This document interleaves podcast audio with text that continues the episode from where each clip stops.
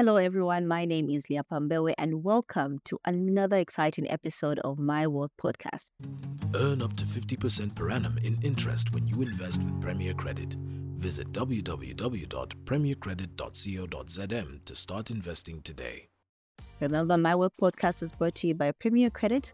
Today, we have someone who needs no introduction, and you will notice as to why we're not even giving him like the big introduction.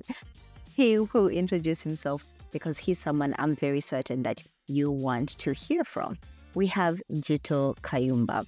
He is Special Advisor and Assistant to the President, Finance and Investment. Jito, thank you for being here.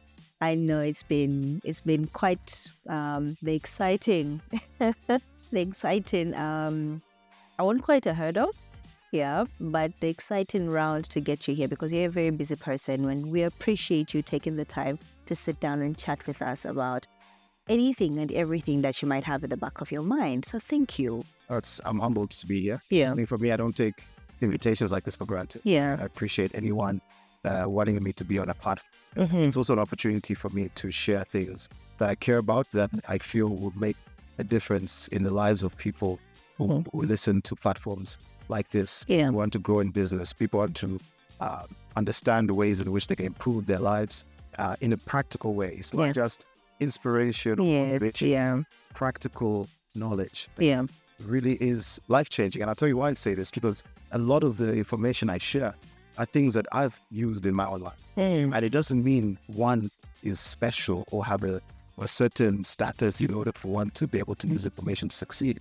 Is that regardless of who you are, where you're from, where you sit within the social strata, Mhm. information is power. And when you access this knowledge, you can apply it in a way that will make a difference. So Yeah. that those who are listening Yeah. will take it on and, and give it a, a real sincere shot. Yeah.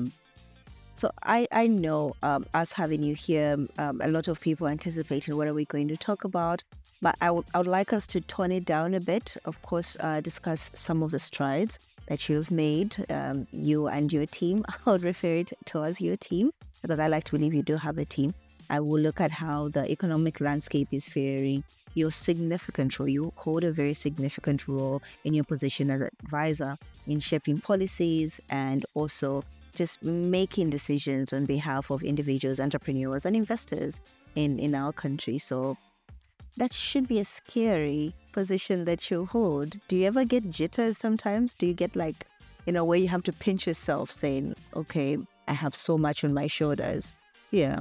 You know, uh, what you said is very interesting because it, it resonates with something I tweeted, I think it was last night. Yeah. I talk about the difficulty of leadership, the difficulty of pursuing something that you're passionate about, particularly where you have a purpose. Yeah. But the things that drive us are the things that we must associate with, with love, with uh, the, the need for one to do something that is bigger than Yeah. um, one of my favorite sayings is that, you know, if you, the pain of staying the same Mm-hmm. uh, must be greater than the pain of change in order for you to change. Mm. I look at our country, I look at our society as a place where we're far from perfect. I'm very proud to be Zambian. I'm proud Yeah. to be part of a country that is, is united, it's peaceful, it's a phenomenal country with en- enormous potential. Yeah. But we lack elements of prosperity. We still have a lot of people living in poverty. And The passion to resolve that is ultimately what drives me. So my fearlessness really comes from the fact that one, not to say that I don't have any fear, I don't have any insecurities and issues of that nature, but I'm driven by the long game. I'm driven by the the the dream of you know seeing a country way better than than it currently is. Seeing GDP hit double digit, Yes. seeing more people come out of poverty than ever before, Yeah. and seeing people become wealthy, wealth that stays here, where you've got local Zambians building businesses, employing fellow Zambians, being significant players in the economy. That's what keeps me going.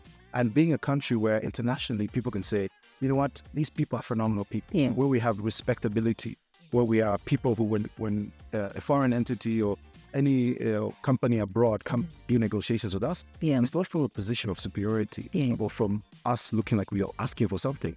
It's be talking to them as equals. Mhm. And for me, that's what drives me. It is truly a labor of love and passion for the country. So Yeah.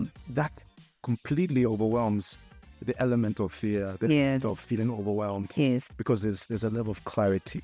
And it takes a while to build that.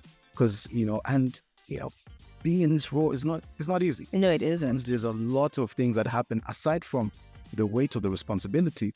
It's also the fact that there's so much politics, there's falsehoods. People make up, manufacture stories, which are completely unbelievable. Look at the bigger picture and we ignore the things that distract.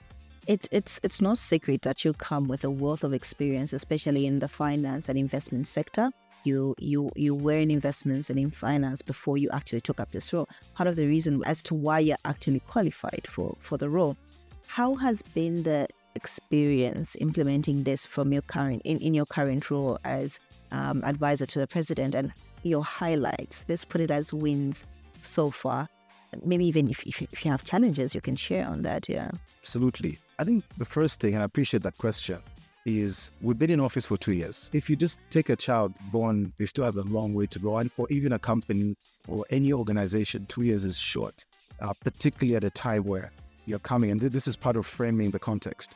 You come and find an economy literally on its knees. Uh-huh. You're burdened with debt. Yeah. You know, far exceeding the debt to GDP ratio was really at a point where uh, the, the level of debt was unsustainable. Yeah. The capacity for the country to raise revenues to pay it off again was also not, uh, how do I say, yeah, we didn't have the capacity Yeah. in simple terms.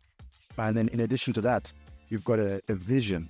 promise is made. Part of the political element is you make promises in order to, of course, gain the confidence of voters to be trusted with power, with authority. Uh, and then, of course, once you now enter office, you come to first and foremost do scoping.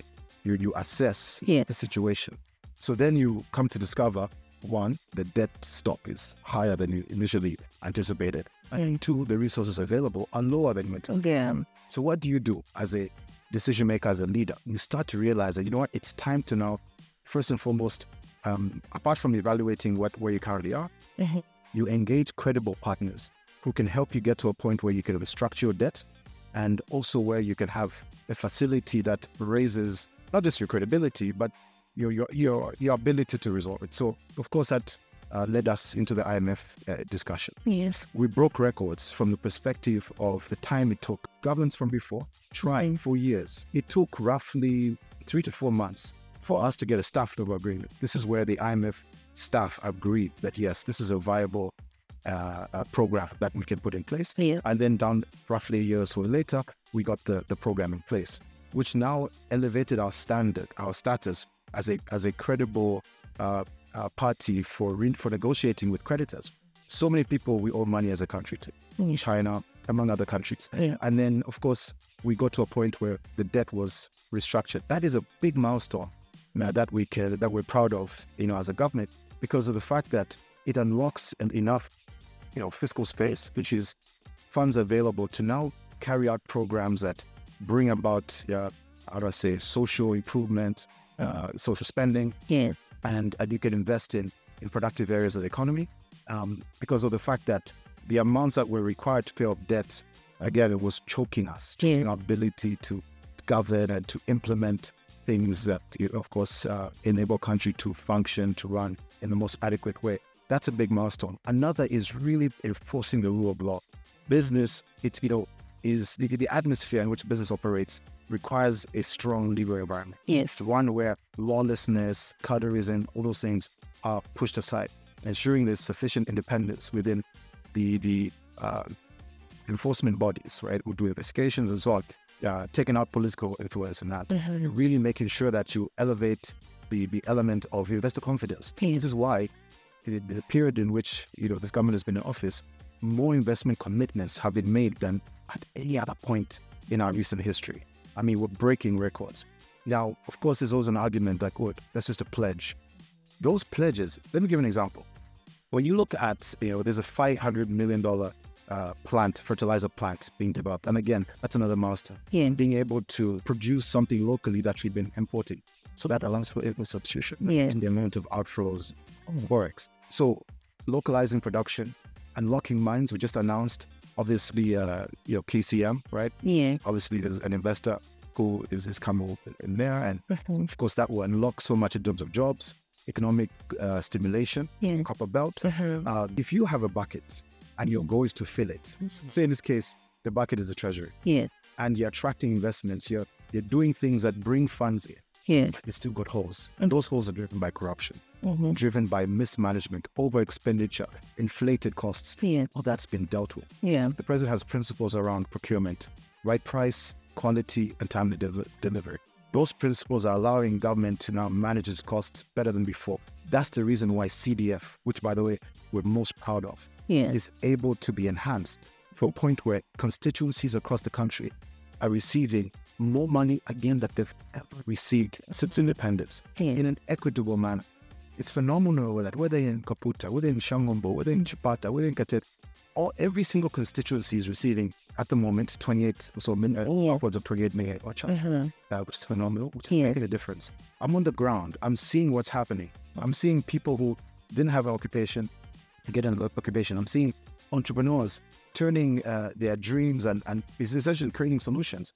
Because we've created free education, Yeah. another milestone, Mhm. classrooms were filling up Yeah. with pupils who never had a chance to go to school. Yeah. Many were sitting on the floor. CDF is funding expansion of schools and also the construction or building of desks done by youths. All of this is stimulating local economies and it's beautiful to see and it's only going to get better. This is just year two. We're going to year three. The budget for 2024 will be phenomenal. This is the first post debt restructure budget Yeah. and you also get to see a greater enhancement of CDF among other elements and also touch beyond CDF, CEC. Yes. It's not perfect, but let me give you context. The last 10 years, the average disbursement of citizens' economic uh, uh, sort of funds, uh, Yeah. empowerment funds, were on average about 10 million kwacha on average. Right now, this year, CEC has the biggest budget in its entire history, which is bigger than last 10 years combined. 397 million kwacha. Oh wow. This is more entrepreneurs are Yeah. empowered right now, legitimately using institutional vehicles Yeah. than ever before. Nothing is going to uh, individuals in a way that is, you know, and with due respect to people that came before us, people, you know, were in markets and bus stops, Mhm. people around flashing cash, so Or yours. yeah, videos you'd see people earning dollars. Yeah. That's not happening because It's been done the right way. so I could go on Mm. about what's happening. And we're also, I think the last piece I'll say is really change your mindset, is to share responsibility with citizens. That we don't just wait for government to do something in order for one's life to be transformed. Yeah. Is to equip citizens with the tools to then make a difference themselves. When I was in Chipata last week, when I sat and saw where people lit- literally are doing, taking initiative, leveraging on CEC, sorry, and CDF, of course, Mhm. um, they are making a difference. They're solving local problems and they're not giving us ideas. So we want to be a platform, not to just decide where things go. Mhm. Absolutely, a government has to have a vision. Yeah. And the citizens own the government. They own the constitution. Yeah. They own us. I am an, an employee of yourselves as citizens, and I treat myself as such. Um, because the only way that I'm speaking for myself that I can perform to the best of my abilities is if I'm attuned and I'm paying attention to what the citizens want. And then the decisions that we make and the manner in which I structure the advisory work that I do with the government, among other colleagues, is, is in line with what people on the ground are saying. So all of that captures uh, where we are as a country. I like the fact that you have touched on entrepreneurs, yes, uh, and I want us to just to narrow down on that. Um, is is it possible for you to elaborate a bit more on the current state of entrepreneurship policies and reforms in Zambia? Um, you hear entrepreneurs talking about access to finance. That has always been a challenge, and also um, among other uh, other policies that stand in the way of entrepreneurs either expanding or crossing borders, or it's it, it's just a lot going on. What do you have in the pipeline for entrepreneurs? I, I, I appreciate that question. I'll, Mhm. I'll start by saying this: when this government came into uh, you know into fruition Yeah. in August of 2021, one of the first announcements was the formation of the Ministry of SME Development. That in itself is an indication, it's a signal of this presidency and, of course, the government's view that there has to be a dedicated ministry that deals with this. Yeah. And within that ministry, the policy making uh, capacity is, is, is embedded in there. The mandate to answer the call of the needs of entrepreneurs. Number one, certainly is access to capital. Creating a platform that uh, energizes that. How are we doing that? One, in the absence of resources locally, we're pulling in partnerships. The amount of capital that's flowing to this country towards entrepreneurs now is very significant. And I've touched on CEC already, mm-hmm. which obviously sits as an institution under the supervision of the SME ministry. Oh, and then partnerships with, of course, NatSave, who have, through the ministry, have attracted funding from the UAE. There's $15 million there to assist SME growth. There's another partnership that's about to happen. It's over $50 million with British International Investment. Again, coming through the, the goodwill that the presidency is generating, mm-hmm. that's attracting investors aboard. And we're creating that platform to make those linkages. So one is access to capital. Of course, the you know, the Americans are working uh, through USAID. Mm. ABSA with Zanaco. There's financing through uh, the EU. It's yeah. phenomenal the amounts. I don't have the exact figure what has come through, but it's, it's significant. Of course, I know on the CEC side, among others. So, and we're encouraging more private funds yeah. to set up. Right now, the budget uh, is being finalized for 2024, which includes incentives, and that's an important aspect. Yes. Uh, to create more uh, fund operations, and I understand the challenges that fund managers face and how government can play a role. And then going back to incentives, it's looking at sector by sector, appreciating where are entrepreneurs say overtaxed and where can we provide uh, relief. Yeah. That's being assessed. So incentives are very important. Yes. The, to mitigate and manage the cost of business. And the third is really having some level. It, it's a form of incentive, but it allows favoritism. Yes. or as the president calls it, positive discrimination, uh-huh. which is really a way in which you say that we as government, we're only going to buy from a company that is local or from an SME. Desks are being bought specifically from uh, local entrepreneurs uh, stationery, you name it, depending on, on whether or not they're local mm-hmm. or whether or not there's sufficient local content. Mm-hmm. Government, in terms of its procurement system, is going to ensure that there's favoritism in that area. Others are classification of SME. Yeah. What's the turnover rate? What's the tax rate? And so on. How do we help ensure that companies are equipped with the tools? I think technical assistance is important. Yes. I am very active in the space of uh, mentorship. Want to create, make a uh, turn the financial literacy master plan into something that is actionable, that is felt on the ground, that more people have access to the tools and information of building business plans, yeah. building strategies, improving the system, the supply chain, the value chain, optimizing their revenues, optimizing the potential, the scale of a business. Yeah. So those tools are important, and that's something we're working on. And I'm really excited about what will come out of that. The consultations are ongoing. Yeah. People must know that there should be a result. And for example, I mean, I always put myself on the line when I go into communities and talk to people and assure people that everything that you've said yeah. will be considered as a matter of policy. Ultimately, from an entrepreneurship space, SME space, that's what it is. The last piece of advice I want to share mm-hmm. in the same realm is that government can do its part to help with access to capital, help with a conducive operating environment, both legally and otherwise. But we as entrepreneurs have to take the bull by its horns. Yeah. We have to rise to the occasion. Mm-hmm. We have to be tenacious.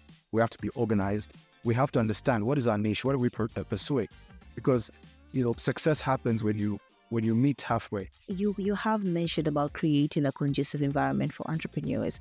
Um, I want us to look at uh, creating a conducive environment for investors, both local and international investors. Um, have you thought around it, and also what further um, improvements are being considered to attract investments into the country. You have spoken about, listen, we are we are trying day and night to bring in as many investors as as we can, but then what have you put in place for either local or international investors? Number one, investors love consistency.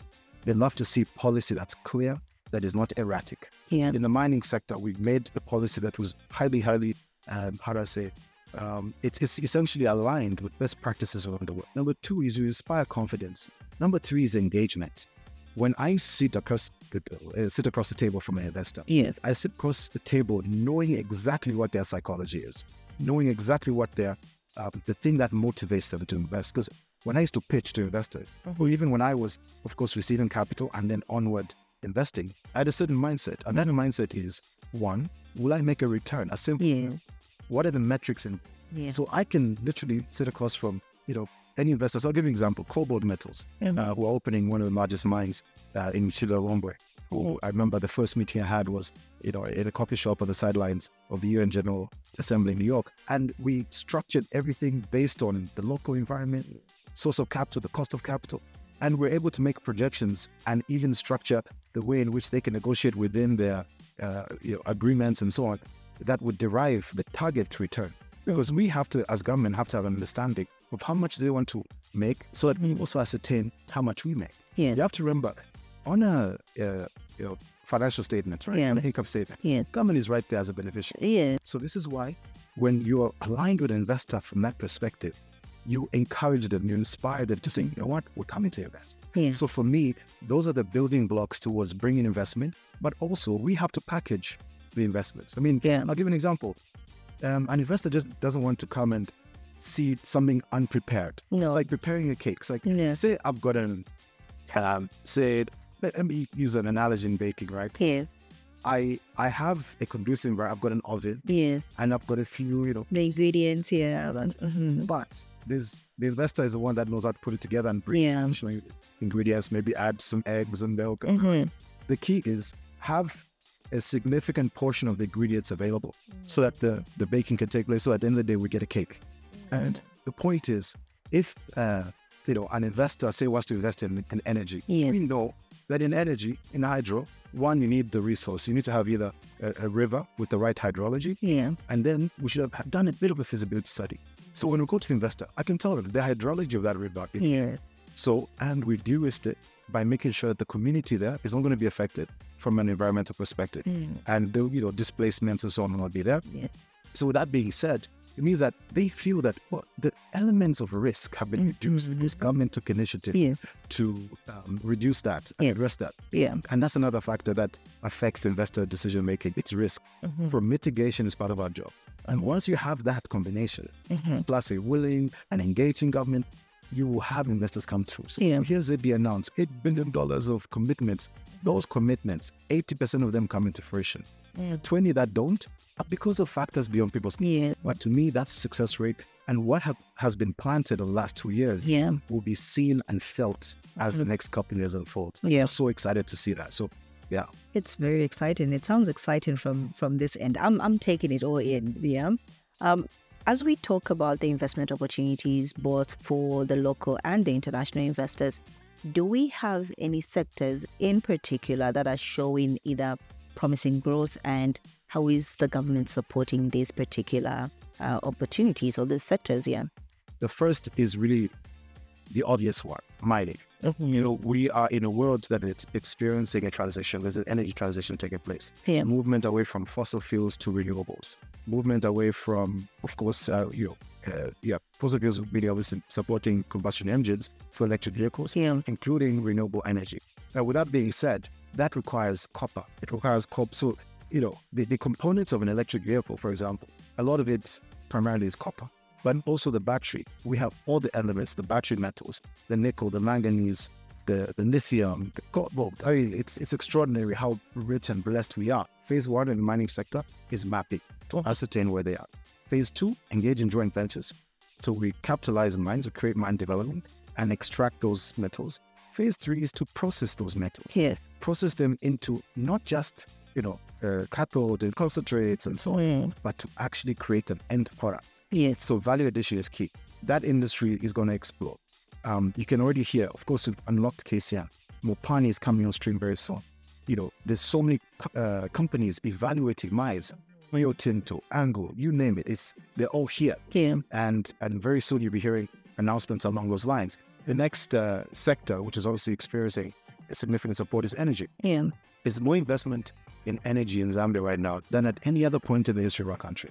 In the last, you know, 58 years of independence, you've got, for example, you know, 300, 3,500 megawatts Yeah. of power is, is installed. The amount of investment now, we've got 2,000 megawatts coming out of solar with the UAE. Yeah. You've got another 2,000 or so coming out of investments, different partnerships with UK companies. And you've got uh, a new uh, Chinese entity that's also evaluating solar.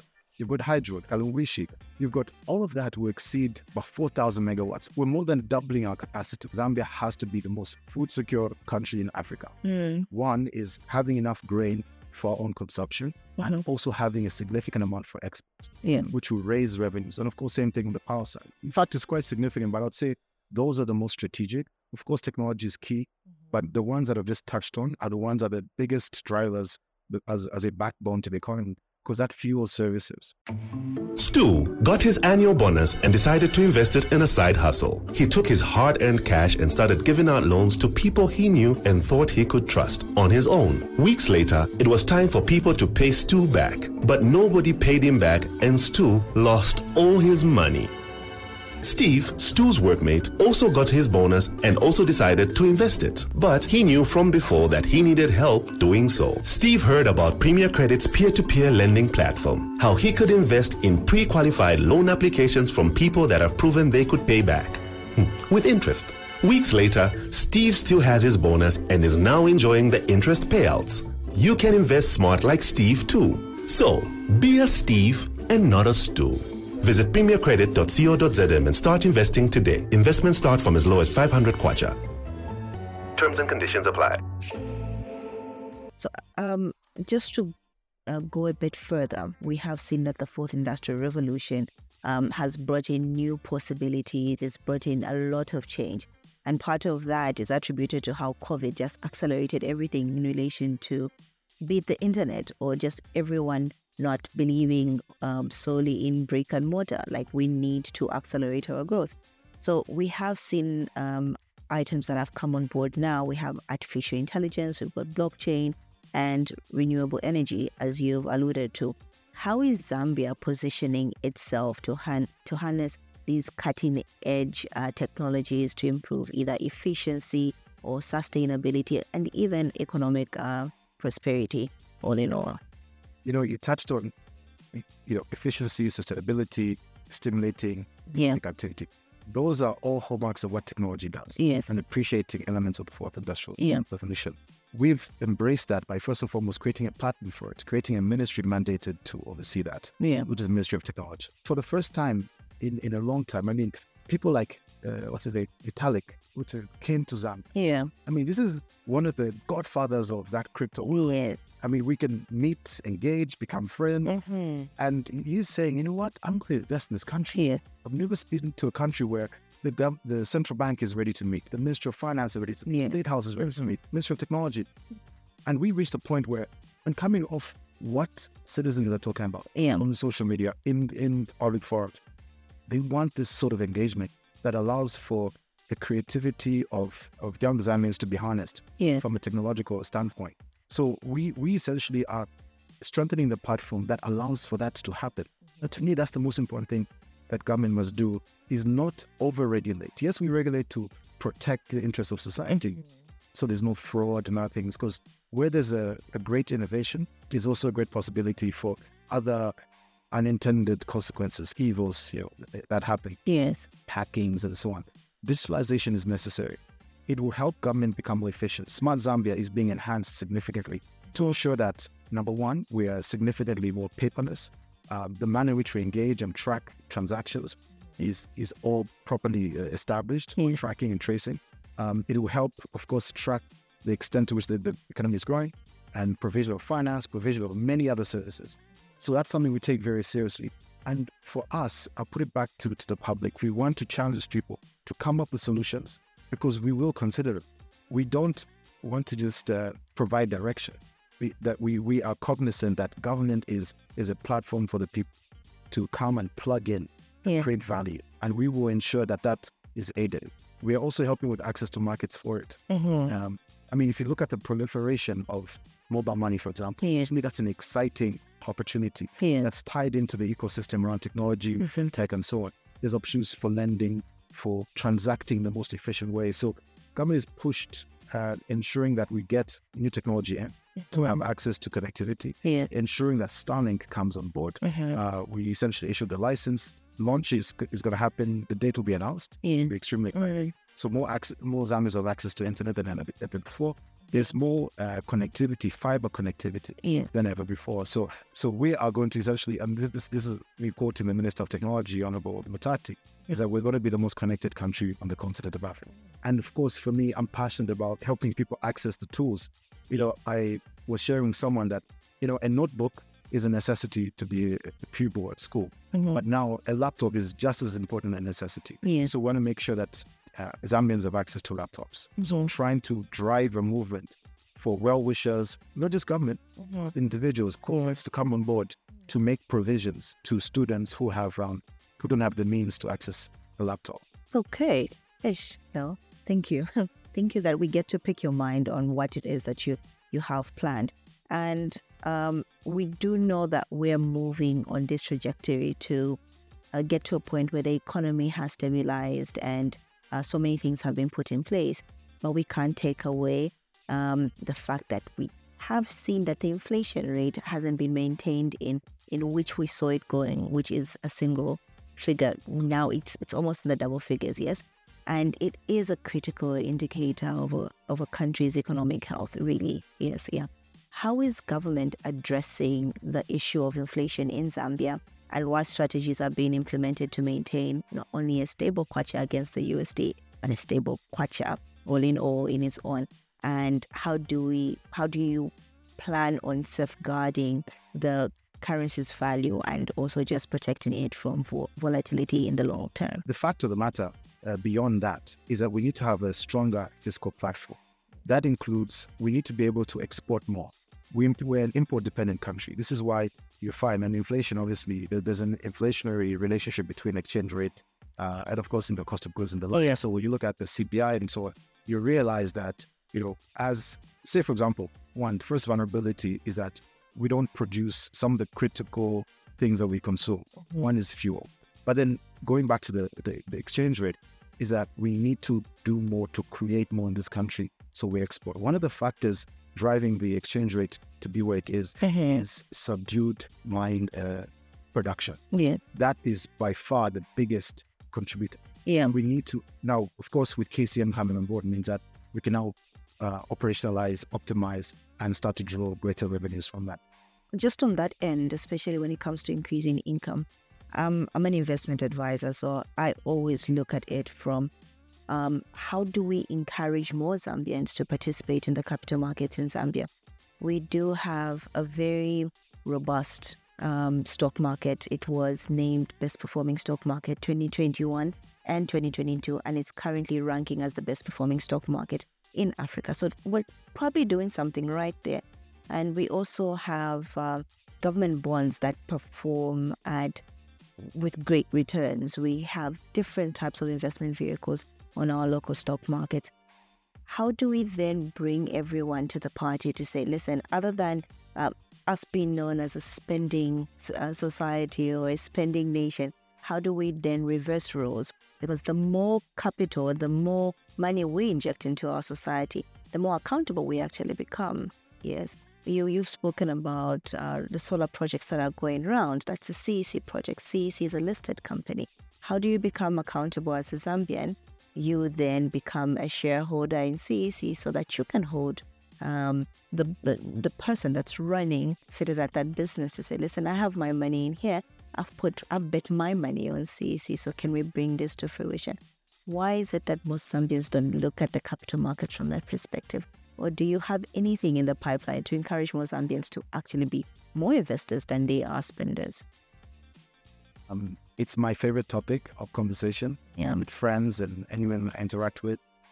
Uh, investing is so important as part of a, day, a, person's daily life and thinking yeah. and life planning.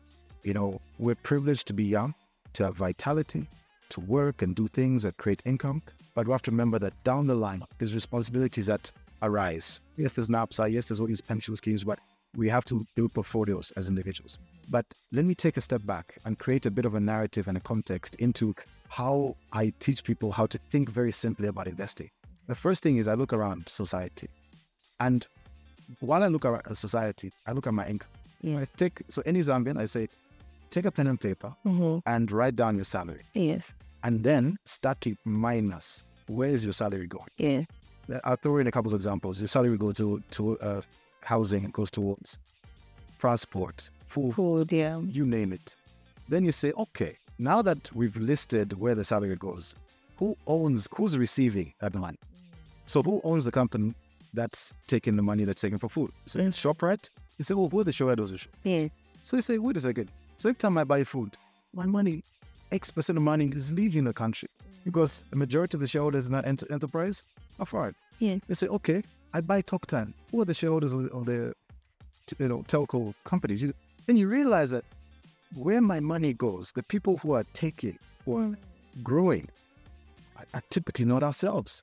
So my first rule is I will invest in anything that's going to take my money. I I like to look at it from a point of take a plunge into your economy. It is very easy to complain. It is very easy to point fingers, but accountability comes in mostly if you have a share of the economy. So we keep blaming no international investors are coming, but we have 22, 24 listed companies. Go ahead, take a plunge into your your, your economy. We have a very relatively small um, uh, capital markets in terms of unit trust. It's it's under 100 million US dollars. That's very minimal. Yes. So where is our money going if we're not planting it back into our capital markets because that's where growth is. The model that Zambia is like in terms of investing, it's usually land, it's plots. Yeah. If any A1 savings will say, I'm going to, Real estate, yeah. I always tell people, like, you know what, if you're not an investment professional, go look at where NAPSA puts its money. No, I will, I will put a caveat there to speak to a financial advisor because I'm a financial advisor. But and NAPSA will do it from from an institutional level. It might not really reflect, but that's that's that's the first way to go. An investor will always look at the markets around them and look for opportunities. It's the one thing that stands. There's something beautiful about earning. You get to a point where you just want to earn. Um, the first time you ever receive your coupon, the passive income, it's it's an extraordinary feeling.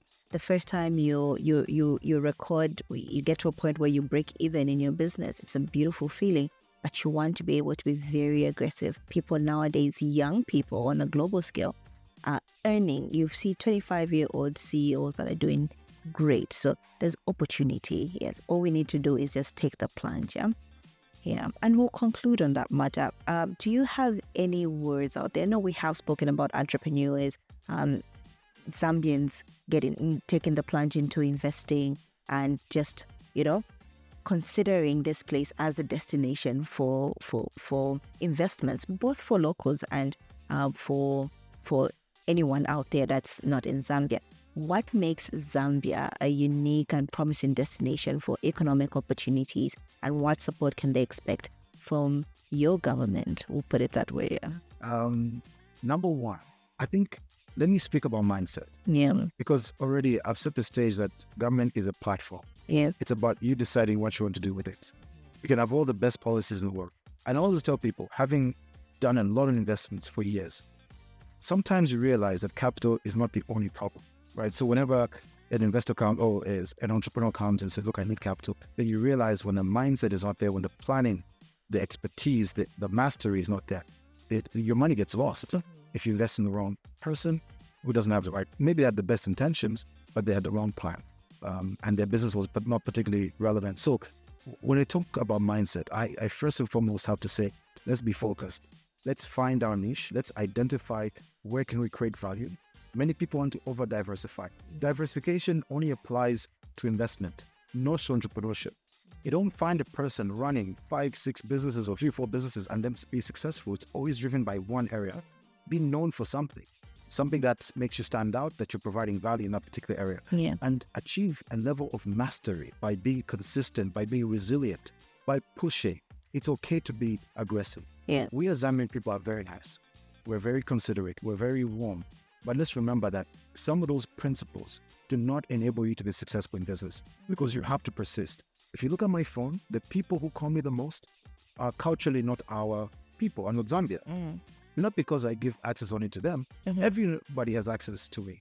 But the ones who take the most advantage are the ones who are not from, from here. Mhm. Because there's something about cultures, other cultures, that is really driven around um, determination, Mhm. being highly you know, resilient and tenacious to a point where, you know, not to say that it, bothers me, it doesn't, because I, I admire people who persist. Because I know persistence is one of the, the key elements what determines success. yeah, And I think a person's character, we must always look at our, our to, uh, to build ourselves, not just intellectually, but understand the craft, the area we're going into, develop our competencies and capacity to do the best we can, and really rise to the occasion where we are organized, we manage our time. Mm-hmm. And I'm saying things that are almost obvious. So some have heard this before, but mm-hmm. for me, these have been the most important elements of my life. yeah, And people should shy, should not fall for the trend of the naysayers.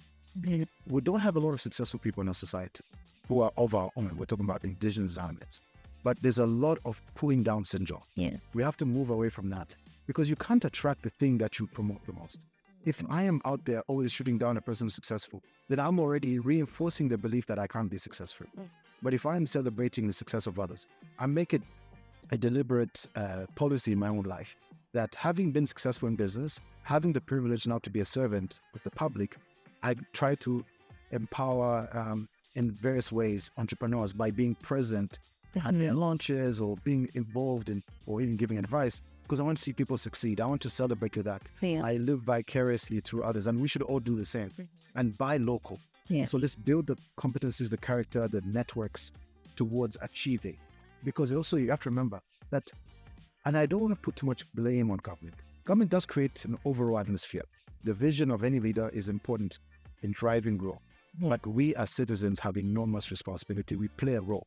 There are people come to this country who have no links to government, have no, but for some reason they make it. Yeah. Even from countries that are less off than ours, from a country that's more torn, a country that's had famine and all sorts of problems, but they succeeded at what's going on. So we have to now think more about our personal responsibility. That's to me an important word I thought I should share. We're there to support or create the conducive environment, but uh-huh. rise to the occasion. And let's create a better country. And for me, trust me, I'm here with you know within government for, for a period of time that's limited by not only constitutional measures, but I serve at the pleasure of the president and other factors. So it's always going to be a limited time. Yeah. I am to the time I go back to the private sector. Mhm. So and I want to do the best I can while I'm there, but recognizing that somebody else will come after me. Same thing, someone else will come after the president, among other roles, that we have to make sure that we build on. That it's not just about this government, new dawn, new Mm. It's about Zambia. Zambia is a long-term project. That the decisions we make today, they have to have an impact on what happens 50 years from now. Yeah. I need to think about, you know, the little girl who's four, year, four years old right now. What is Zambia going to look like for her? You see, I can't just think about the cycle, the political cycle, like, okay, 2026, 2030. You know, it should be about how, when I'm gone, when I'm an ancestor, how is Zambia going to look like? And what role are we playing in that? We don't have to just think about what we did today. Let's, th- let's see what sacrifices can we make, really make Zambia an incredible country. Okay.